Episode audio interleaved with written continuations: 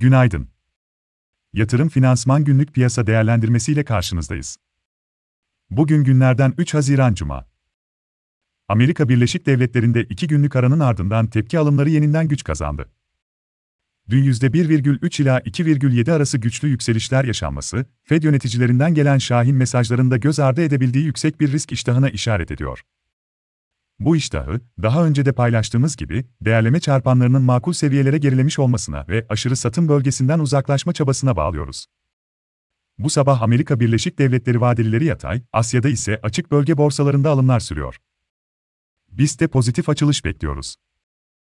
Dün 2601.58 ile rekor tazeleyen BIST endeksinde, 2610 ara direnci üzerine yükselişin devamı gelebilir. Takip ettiğimiz ve önemsediğimiz sonraki dirençler 2670 ve 2750 civarı. Destekler ise 2560 ve 2520. Ajandada ise içeride Mayıs ayı enflasyon verileri açıklanacak.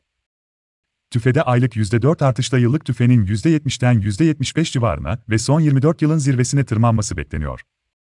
Yıllık üfenin ise %122'den %127'ye yükseldiği öngörülüyor. BDDK, Nisan ayı bankacılık sektör verilerini açıklayacak. Dışarıda, Almanya ve Euro bölgesi hizmet PMI ile Amerika Birleşik Devletleri'nde tarım dışı istihdam artışı, işsizlik oranı, saatlik ücretlerdeki değişimler gibi önemli veriler açıklanacak. Beklentiler 320 bin istihdam artışına ve %3,5 işsizlik oranına işaret ediyor.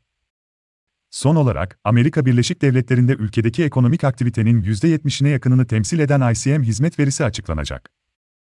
Yatırım finansman olarak bol kazançlı bir gün dileriz.